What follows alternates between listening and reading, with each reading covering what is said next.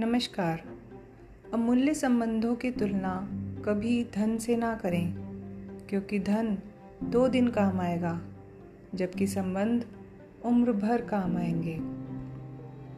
26 अगस्त 2021 आज की प्रेरणा।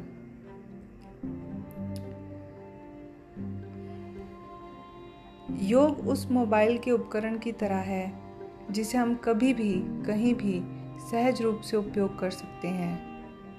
आज से हम हर रोज़ योग अभ्यास के लिए कुछ पल अवश्य निकालें। आइए अब चलते हैं सत्य की राह पर। पाप और पुण्य में अंतर, समय मूल्यवान है। अगर भविष्य है तो धैर्य रखें। अगर बीता हुआ कल है तो उससे सीखें।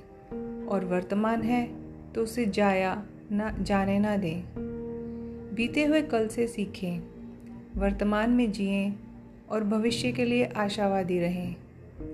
वर्तमान समय की पुकार है कि समय रहते समय की कद्र करो। कहते हैं, यदि हम अच्छा सोचकर किसी गरीब को कुछ धन दे देते हैं और वह धन उसका किसी अनैतिक कार्य में व्यय करता है तो यह हमारा भी पाप कर्म माना जाता है।